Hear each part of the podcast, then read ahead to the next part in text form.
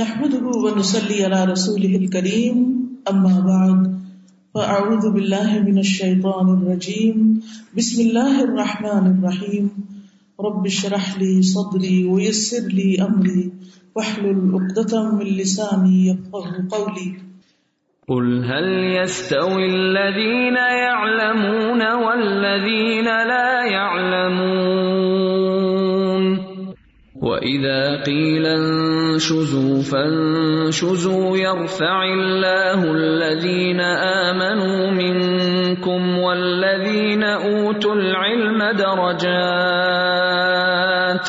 والله بما تعملون خبير. يا أيها الذين آمنوا، أطيعوا الله ورسوله ولا تولوا عنه وأنتم تسمعون. آج ہم انشاءاللہ پڑھیں گے. باب مرجع النبی صلی اللہ علیہ وسلم من الاحزاب ومخرجه الى بنی قریظہ ومحاصرته ایاہم. باب نبی صلی اللہ علیہ وسلم کا جنگ خندق سے واپس لوٹنا. مرجع کا مطلب رجوع کرنا، واپس آنا. وہ مخرج ہی اور ان کا نکلنا الہ بنی قریضہ تھا بنو قریضہ کی طرف۔ وہ محاصرتی ہی ایاہم، اور ان کا محاصرہ کرنا، ان پر چڑھائی کرنا۔ یہ بنو قریضہ کون تھے؟ جب نبی صلی اللہ علیہ وسلم مکہ سے ہجرت کر کے مدینہ تشریف لائے، تو مدینہ میں یہود کے تین قبائل تھے۔ بنو قینقا بنو نظیر اور بنو قریضہ نبی صلی اللہ علیہ وسلم نے ان سب کو اسلام کی دعوت دی، لیکن انہوں نے آپ کی بات ماننے سے انکار کر دیا۔ حالانکہ وہ اہل کتاب میں سے تھے اور ان کی کتاب میں آپ صلی اللہ علیہ وسلم کی آمد کی علامات اور نشانیاں پائی جاتی تھی۔ تو اصولاً تو یہ ہونا چاہیے تھا کہ وہ آپ کی پکار پر لبیک کہتے اور وہ اس کے منتظر بھی تھے۔ لیکن آپ صلی اللہ علیہ وسلم قریش میں سے تھے۔ ان میں سے نہیں تھے۔ لہذا یہ حسد کا شکار ہو گئے۔ اور حق کو پہچاننے کے باوجود انہوں نے آپ کی بات نہیں مانی۔ اور بات صرف اتنی ہی نہیں تھی کہ آپ کا انکار کیا، بلکہ اس سے آگے بڑھ کر آپ کی مخالفت بھی کی۔ نبی صلی اللہ علیہ وسلم نے مدینہ پہنچ کر ایک معاہدہ کیا مدینہ کے رہنے والوں کے ساتھ اور مکہ سے آنے والوں کے درمیان، جسے میساق مدینہ کہا جاتا ہے۔ اس کی جو شقیں تھی ان میں سے ایک یہ بھی تھی کہ مدینہ کے اندر جو پائے جانے والے لوگ ہیں، جن میں اوس اور خزرج بھی تھے، ان میں سے کچھ تو مسلمان ہو گئے تھے، کچھ مشرقین تھے، اور ان میں سے اہل کتاب بھی تھے یہ تین قبائل بھی تھے، اور مکہ سے آنے والے مہاجرین۔ ان سب نے اس بات پر معاہدہ کیا کہ آپس میں بھی جنگ نہیں کریں گے، اور اگر باہر سے کوئی دشمن حملہ آور ہوگا تو ان کی مدد بھی نہیں کریں گے۔ یہ معاہدہ طے پا گیا۔ آپ نے یہ معاہدہ لکھ کر کیا، یہ تحریری معاہدہ تھا، باقاعدہ ایک ڈاکیومنٹ تھا۔ اور ان سے عہد لیا گیا تھا کہ وہ اس کی پاسداری کریں گے۔ لیکن ان سب قبائل نے باری باری اپنے اس معاہدے کو توڑ دیا اور مسلمانوں کو عین وقت پر دھوکہ دیا اور ان کے لیے مشکلات کھڑی گئیں۔ تینوں قبائل نے غداری کی تھی۔ دھوکہ دیا تھا نبی صلی اللہ علیہ وسلم کو۔ تو امام ابن قیم کہتے ہیں کہ ان تینوں قبائل نے جنگ کی تو آپ نے بنو قینقا پر احسان کیا، بنو نذیر کو جلا وطن کیا اور بنو قریضہ کو قتل کیا اور ان کے بچوں کو قیدی بنایا۔ بنو نذیر کے بارے میں سورت الحشر نازل ہوئی اور بنو قریضہ کے بارے میں سورت الحضاب میں آیات اتری۔ تو نبی صلی اللہ علیہ وسلم جب خندق سے واپس آئے تو آپ نے ان پر چڑھائی کی کیوں؟ اس جنگ کی وجہ کیا تھی؟ یعنی ہم جنگ خندق پڑھ چکے ہیں۔ نبی صلی اللہ علیہ وسلم وہاں سے واپس آ گئے اور اب ساتھ ہی ابھی واپس ہی آئے ہیں کہ ایک نئی مہم پر چلے جاتے ہیں۔ اللہ سبحانہ تعالی کے حکم سے۔ وجہ خاص طور پر یہ تھی ان کے خلاف جنگ کرنے کی، کیونکہ انہوں نے اس جنگ کے موقع پر، خندق یا دوسرے لفظوں میں احزاب کے موقع پر مسلمانوں سے عہد شکنی کی تھی۔ ان معاہدوں کے باوجود جو مسلمانوں اور ان کے درمیان طے ہوئے تھے۔ انہوں نے کچھ اور سازشیں بھی کی، جن کے بارے میں آتا ہے کہ جب مسلمان خندق کے گرد مدینہ کی حفاظت میں مشغول تھے یعنی خندق کھود لی اور پھر وہ حفاظت بھی کر رہے تھے مدینہ کی، تو انہوں نے مسلمانوں کی عورتوں پر حملہ کیا جو پیچھے تھی مدینہ کے اندر تھی اور ایک سرنگ بنانے کی کوشش کی تاکہ کفار کی فوجیں مدینہ میں داخل ہو جائیں، جن سے بچنے کے لیے آپ نے خندق کھودی تھی۔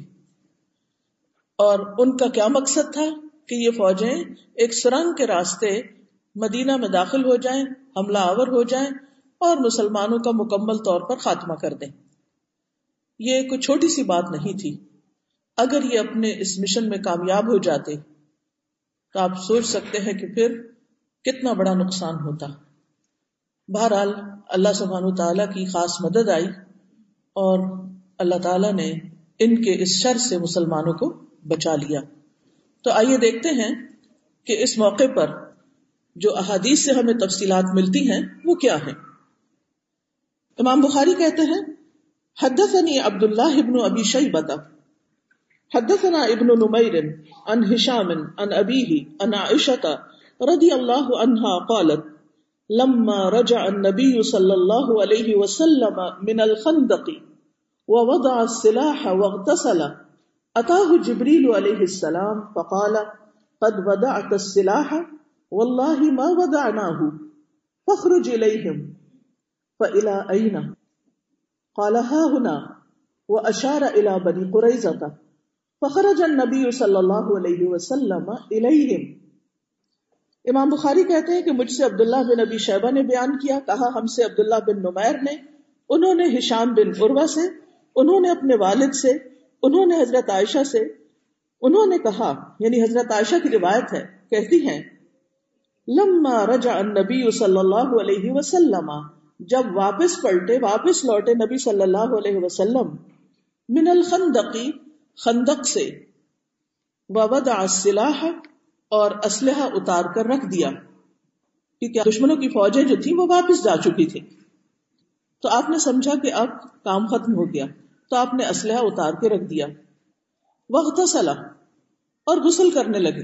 یعنی جنگ کا گرد و غبار تھا۔ پیچھے احادیث میں آتا ہے کہ آپ کے پیٹ کی سکن نظر نہیں آ رہی تھی۔ اس قدر زیادہ مٹی آپ کے اوپر پڑ گئی تھی کیونکہ آپ خود بھی اس کام میں شریک تھے۔ خندق کھود رہے تھے۔ اتاہ جبریل علیہ السلام۔ تو اسی دوران ان کے پاس جبریل علیہ السلام آ گئے۔ فقالا تو کہنے لگے، قد ودعت السلاح، آپ نے اسلحہ رکھ دیا ہے، اتار دیا ہے۔ واللہ ما ودعناہ اللہ کی قسم ہم نے اس کو نہیں اتارا۔ اس سے یہ بات پتہ چلتی ہے کہ مسلمانوں کے ساتھ فرشتوں کی مدد بھی تھی اور وہ بھی اس جنگ میں شریک تھے۔ تو جبریل علیہ السلام اور ان کے ساتھی جو تھے، ان کی طرف وہ اشارہ کر کے کہتے ہیں، ما ودعنا جمع ہے، صرف جبریل نہیں، اور فرشتے بھی بیچ میں ہیں۔ فخرج الیہم، آپ ان کی طرف اب نکلیے۔ تو آپ نے فرمایا فلا اینا کس طرف؟ یعنی اب کیا کرنا ہے؟ دشمن تو جا چکا ہے۔ ابھی کیا مزید بھی کچھ باقی ہے؟ قال ہاں، ہنا۔ تو جبریل کہنے لگے، اس طرف۔ وہ اشارہ الا بنی قریضہ تھا اور انہوں نے بنو قریضہ کی طرف اشارہ کیا۔ فخرج النبی صلی اللہ علیہ وسلم، تو نبی صلی اللہ علیہ وسلم نکلے الیہم ان کی طرف۔ کن کی طرف؟ بولیے نا، کن کی طرف؟ بنو قریضہ کی طرف۔ تو اس سے یہ بھی پتہ چلتا ہے کہ نبی صلی اللہ علیہ وسلم اللہ کے حکم سے اس کام کے لیے نکلے تھے۔ کیونکہ بنو قریضہ کے ساتھ جو معاملہ ہوا اللہ سبحان تعالیٰ کی خاص رہنمائی کے تحت ہی ہوا۔ بہت سے لوگ آج اس پر انگلیاں بھی اٹھاتے ہیں کہ آپ نے ان کے ساتھ یہ سلوک کیوں کیا جس کا آگے ذکر آئے گا۔ لیکن یہ یاد رکھیے کہ اس قوم کے دو گروہ پہلے غداری کر چکے تھے۔ اب اس نے بھی این اس موقع پر جب مسلمانوں کی زندگی اور ان کا شہر سب کچھ خطرے میں تھا، اس وقت ایسا دھوکہ دیا اور ایسی سازشیں کی کہ جس سے نتیجے میں بہت بڑا نقصان ہوتا۔ چونکہ انہیں وادوں کا پاس نہیں تھا، اور اللہ سبحان تعالیٰ کو اچھی طرح علم ہے۔ جو بھی جس انسان کے دل میں خیانت ہوتی، اللہ کو ان کی خیانت کا علم تھا۔ لہذا حکم دیا گیا کہ مشرقین کے علاوہ اب ان کا بھی خاتمہ کیا جائے۔ یہ فساد اور جھگڑا جو روز روز اٹھتا ہے، ان کی طرف سے اس کو ختم کیا جائے۔ کیوں؟ اس لیے کہ جہاں پر آئے دن فساد ہو بدمنی ہو، دھوکہ دینے والے لوگ موجود ہوں، وہاں پر کوئی پروڈکٹیو کام نہیں ہوتا۔ تو بہرحال آپ صلی اللہ علیہ وسلم اس طرح نکل گئے۔ اسی وقت اور آپ کے ساتھ پھر صحابہ بھی نکلے۔ آپ سوچئے کہ کس قدر مشکل حالات ہوں گے۔ مسلسل کئی دن کی جنگ اور کئی دن کی بھوک، کئی دن کی پریشانی کے بعد اب تھوڑا سا چین ملا تھا جب دشمن واپس لوٹ گئے۔ لیکن کیا ہوا؟ ابھی بھی چین نہیں، ابھی بھی آرام نہیں، ابھی کام باقی ہے۔ صحابہ کی زندگی ہم پڑھتے ہیں تو ان کے اندر حقیقی معنوں میں اطاعت نظر آتی ہے۔ حالات کچھ بھی ہوں، مشکلات کوئی بھی ہوں، اپنی ذات پر، گھر پر، شہر پر، کچھ بھی بیت رہی ہو جب اللہ اور اس کے رسول کا حکم آ جائے تو پھر باقی سب چیزیں پیچھے۔ اور لبیک کہہ کے وہ آپ کے ساتھ شریک ہو جاتے تھے۔ اب دیکھیے کہ اگر ہم اس طرح کے کسی کام میں شریک ہوں تو ہماری تو کئی کئی دن تھکاوٹ ہی نہ اترے۔ اور جب تھکاوٹ نہیں اترتی تو پھر ہم کام بھی نہیں کر پاتے۔ اس میں کچھ تو جنم ریزن ہو سکتی ہیں، لیکن ایک بڑی وجہ یہ بھی ہے کہ ایمان کی حرارت جب کم ہوتی ہے، ایمان کی کمزوری ہوتی ہے، تو انسان اس طرح کے مشکل ڈسیزن نہیں لے سکتا۔ کیونکہ اگر وہ سب یہ کہتے کہ ہم اس وقت اس پوزیشن میں نہیں، ہمیں تھوڑا سا ٹائم اور دے دیا جائے۔ چند دن اور دے دیا جائے، ذرا ہم ریسٹ کر لیں، اپنے آپ کو دوبارہ تیار کر لیں، پھر ہم چلیں گے۔ لیکن نہیں، ابھی اسلحہ اتارا ہی تھا کہ فوراً ہی دوسرا آرڈر آ گیا۔ کتنا بڑا امتحان تھا۔ اور کس طرح مسلمان اس امتحان میں کامیاب ہوئے۔ رسول اللہ صلی اللہ علیہ وسلم کی پکار پر لبیک کہہ کر۔ ہم سب بھی اپنے اپنے حالات میں رہ کر دیکھیں کہ جب اللہ اور اس کے رسول صلی اللہ علیہ وسلم کی طرف سے کوئی حکم آتا ہے، تو ہمارا ریئیکشن کیا ہوتا ہے؟ کیا ہم اس کو سمجھنے کی کوشش کرتے ہیں؟ کیا اس پر عمل کی نیت اور ارادہ رکھتے ہیں؟ یا پھر ٹال مٹول سے کام لیتے ہیں؟ یہاں اگر وہ اپنا عذر پیش کرتے، کہ ابھی ہم بہت تھکے ہوئے تو وہ پیش کر سکتے تھے۔ اور ان کا عذر جو تھا، وہ جنون تھا، واقعی تھکے ہوئے تھے۔ لیکن دین کے راستے میں بعض اوقات ایسے مراحل آتے ہیں کہ جب اپنی ذاتی پسند و ناپسند، اپنی تھکاوٹ، اپنی بیماری کو پیچھے کرنا پڑتا ہے اور بڑے کاز کو سامنے رکھنا پڑتا ہے۔ جب انسان ایسے امتحان میں کامیاب ہو جاتا ہے تو پھر اللہ سبحانہ تعالیٰ کی طرف سے واقعی مدد آتی ہے۔ اگلی حدیث ہے۔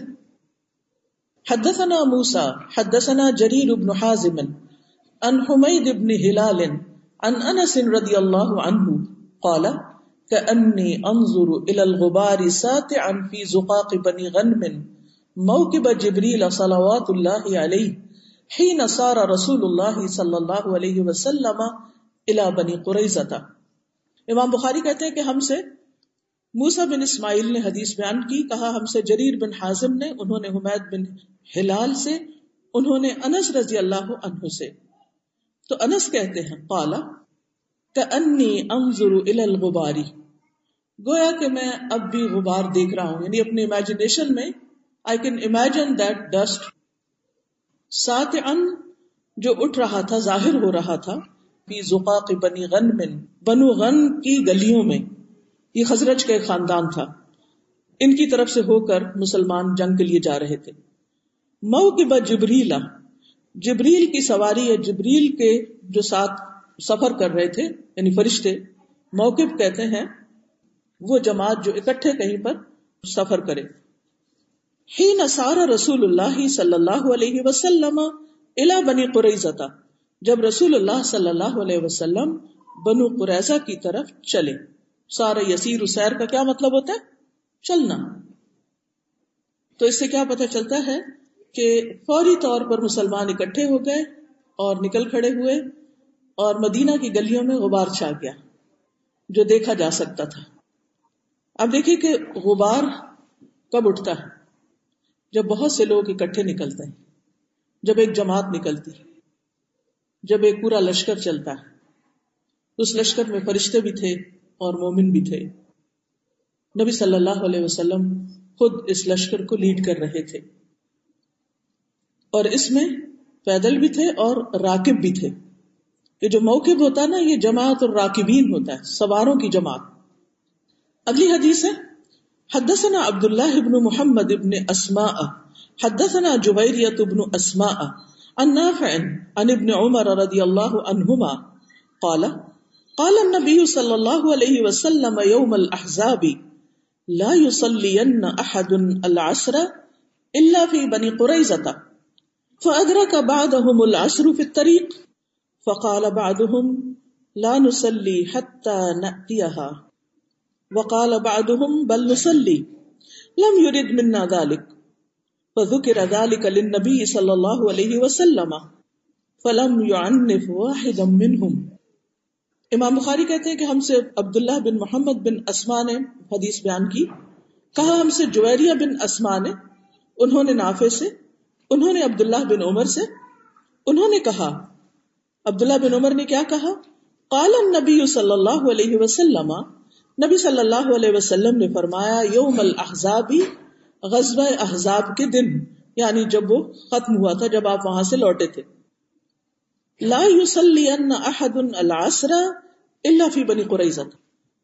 ہرگز نہ پڑھے کوئی ایک بھی تم میں سے اثر کی نماز مگر بنو قریظہ میں۔ یعنی چونکہ ادھر کو جانا تھا، تو بنو قریظہ میں جا کر ہی نماز پڑھی جائے۔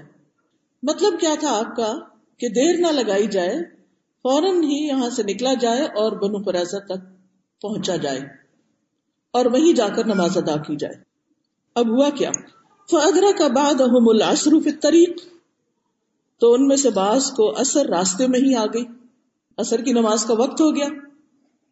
فقال اباد تو ان میں سے بعض کہنے لگے لان اسلی حتہ نہ ہم نماز نہیں پڑھیں گے جب تک کہ ہم وہاں نہ پہنچ جائیں۔ وقال بعضهم بل نصلي بعض نے کہا کہ نہیں، ہم تو نماز پڑھیں گے کیونکہ قضا نہیں کرنی، نماز کا وقت آ گیا۔ لم يرد منا ذلك آپ کا ارادہ ہم سے یہ نہیں تھا کہ ہم اثر کی نماز چھوڑ دیں۔ فذكر ذلك للنبي صلی اللہ علیہ وسلم۔ تو یہ واقعہ نبی صلی اللہ علیہ وسلم کے سامنے ذکر کیا گیا کہ کچھ لوگوں نے راستے میں نماز پڑھ لی تھی اور کچھ نے وہاں پہنچ کر تاخیر سے نماز پڑھی۔ فلم يعنف واحدا منهم۔ تو آپ صلی اللہ علیہ وسلم نے ان میں سے کسی پر بھی ناراضگی کا اظہار نہیں کیا۔ یعنی ایک کو صحیح اور ایک کو غلط قرار نہیں دیا۔ کیوں؟ اس کی وجہ یہ ہے کہ بعض اوقات ایک حکم کے سمجھنے میں خواہ وہ کتنا ہی واضح کیوں نہ ہو۔ لوگوں کی رائے مختلف ہو سکتی ہے۔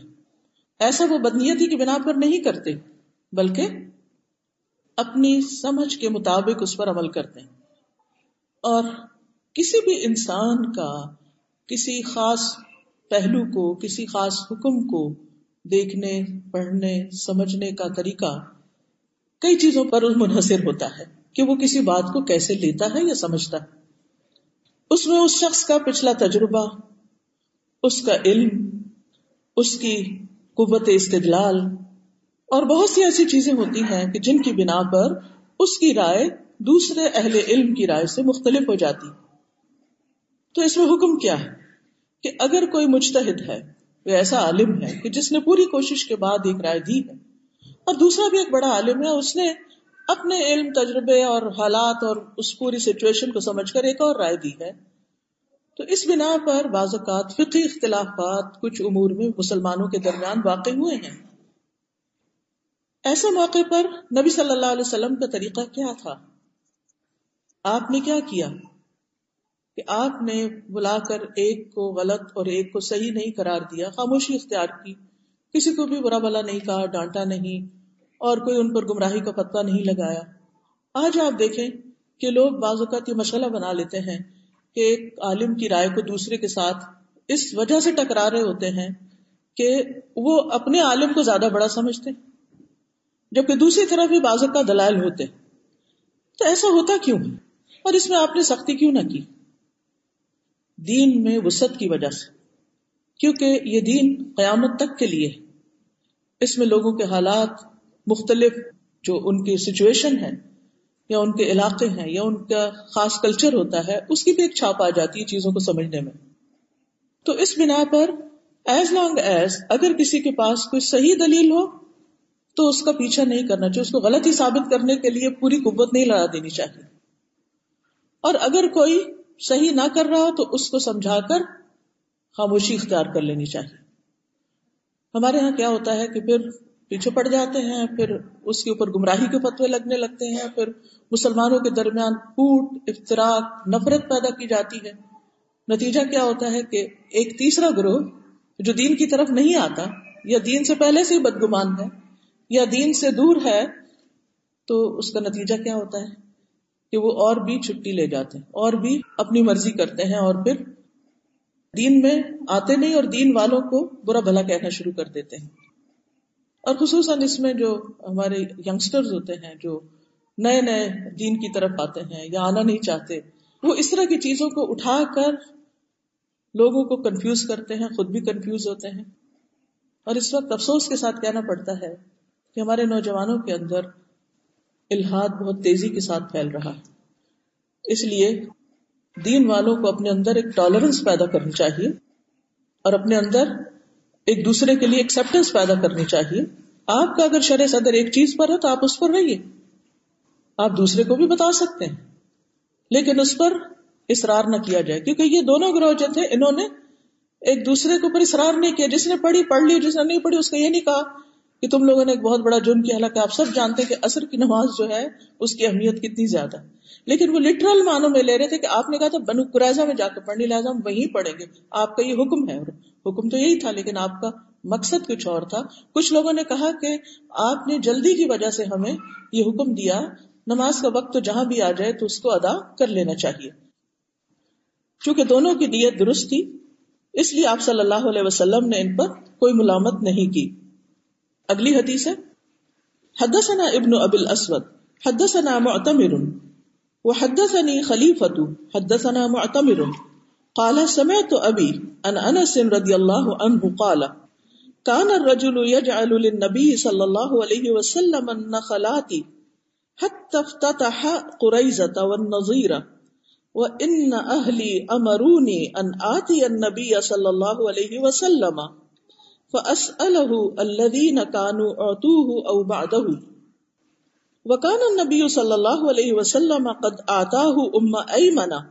فجاءت أم أيمن فجعلت الثوب في عنقي تقول كلا والذي لا إله إلا هو.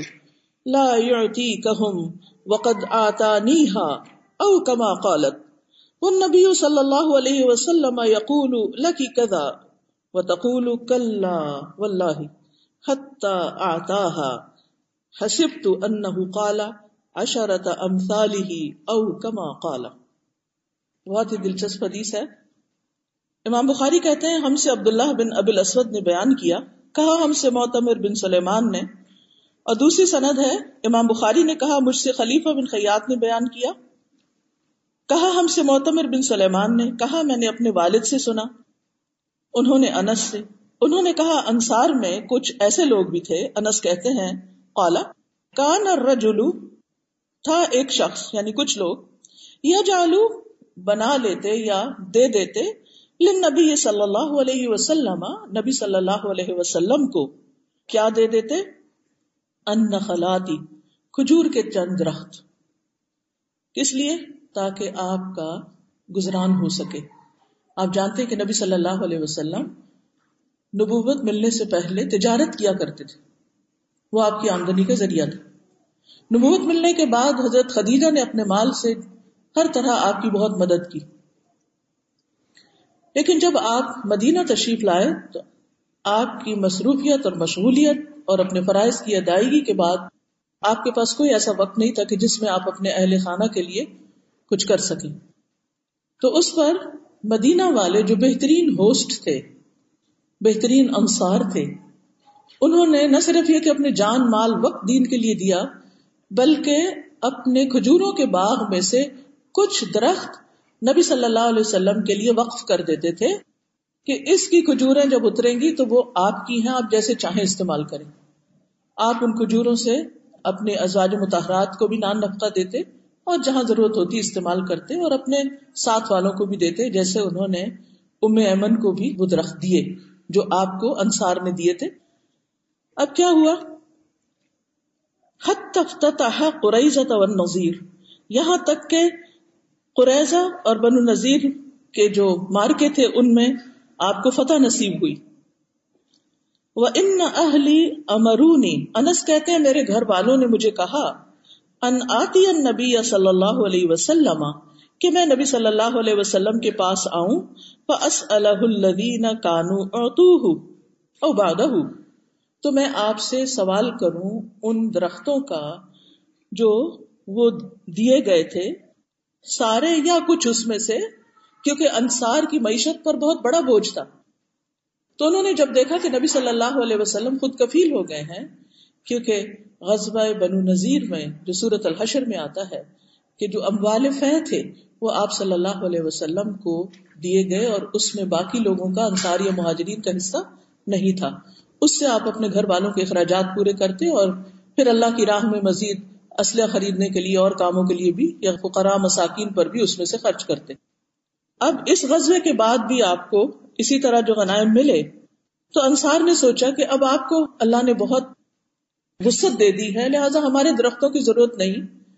ہم بھی محتاج ہیں، تو چلے واپس لے لیتے ہیں کیونکہ انہوں نے ادھارے دیے تھے۔ یعنی بالکل نام نہیں کیے تھے، ادھارے دیے تھے استعمال کے لیے۔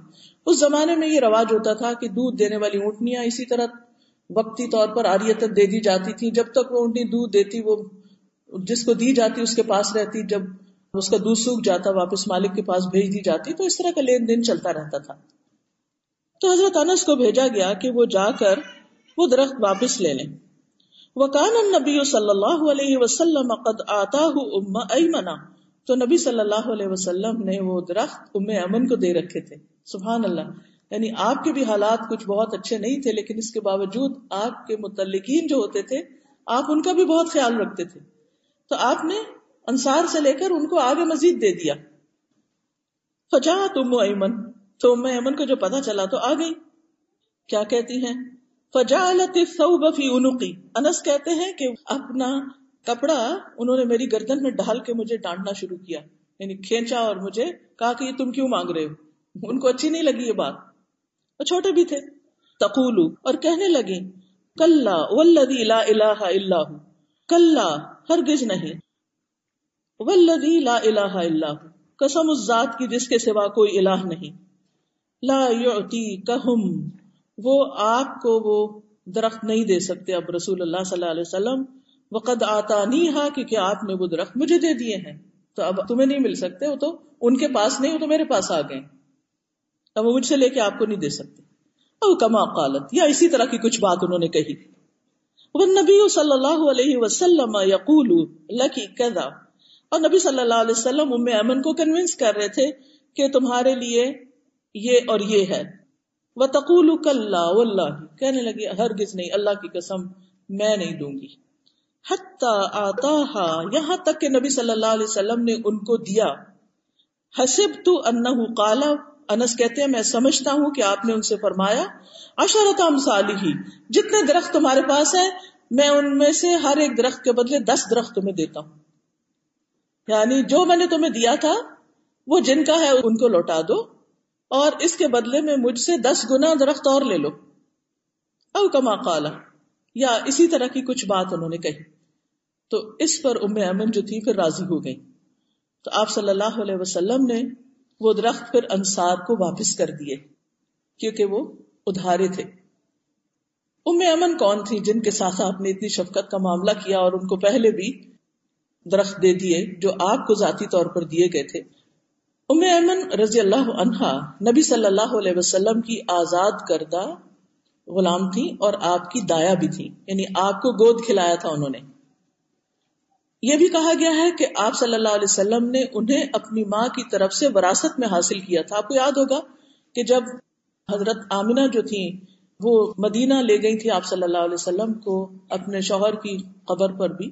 تو پھر واپسی پر ان کا انتقال ہو گیا تو آپ کو واپس مکہ لانے والی جبکہ آپ کی عمر چھ سال تھی، وہ ام امن ہی تھی۔ ٹھیک ہے؟ تو آپ کا بچپن سے خیال رکھتی تھی۔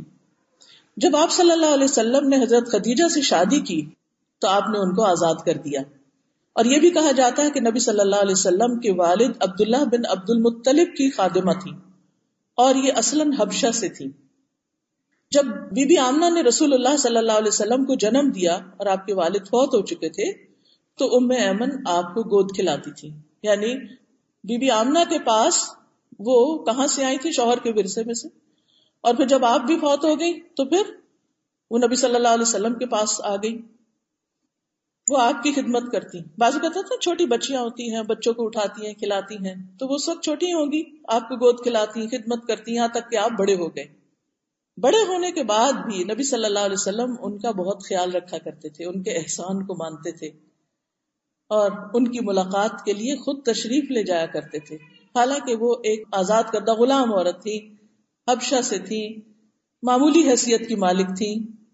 لیکن چونکہ انہوں نے آپ کا خیال رکھا تھا بچپن سے، تو اس لیے آپ بھی بڑے ہو کر ان کے ساتھ احسان کیا کرتے تھے۔ ام ایمن آپ پر مان کا اظہار کیا کرتی۔ اور کبھی کبھی آپ کے سامنے آواز بھی بلند کر لیتی جیسے ہوتا نا، بچہ کتنے بھی بڑے عہدے پہ پہنچ جائے تو جو مائیں ہوتی ہیں وہ حق رکھتی ہیں کہ ڈانٹ بھی لیں اور کبھی اونچی آواز میں بھی بات کر لیں۔ وہ اس طرح ریسپیکٹ سے نہیں بات کرتی جس طرح باقی لوگ کر رہے ہوتے ہیں۔ تو اٹ ویری نیچرل جس طرح کوئی بھی ماں اپنے بچے کے سامنے کرتی ہے، تو وہ آپ کے ساتھ ماں والا معاملہ کرتی تھی۔ تو نبی صلی اللہ علیہ وسلم بھی ان کا دل خوش کرتے رہتے۔ امام نبو بھی کہتے ہیں کہ آپ نے جو درخت ان کو دیے تھے تو انہوں نے یہ سمجھا کہ یہ درختوں کا عطیہ دائمی ہے یعنی فار ایور مجھے دے دیے گئے۔ تو نبی صلی اللہ علیہ وسلم نے ان کے دل کو خوش کرنے کے لیے ان کے اس گمان کا انکار نہیں کیا۔ انہیں یہ نہیں کہا کہ میں نے تمہیں ہمیشہ کے لیے نہیں دیا، کوئی آرگیومنٹ نہیں، کچھ نہیں۔ اور پھر کیا ہوا؟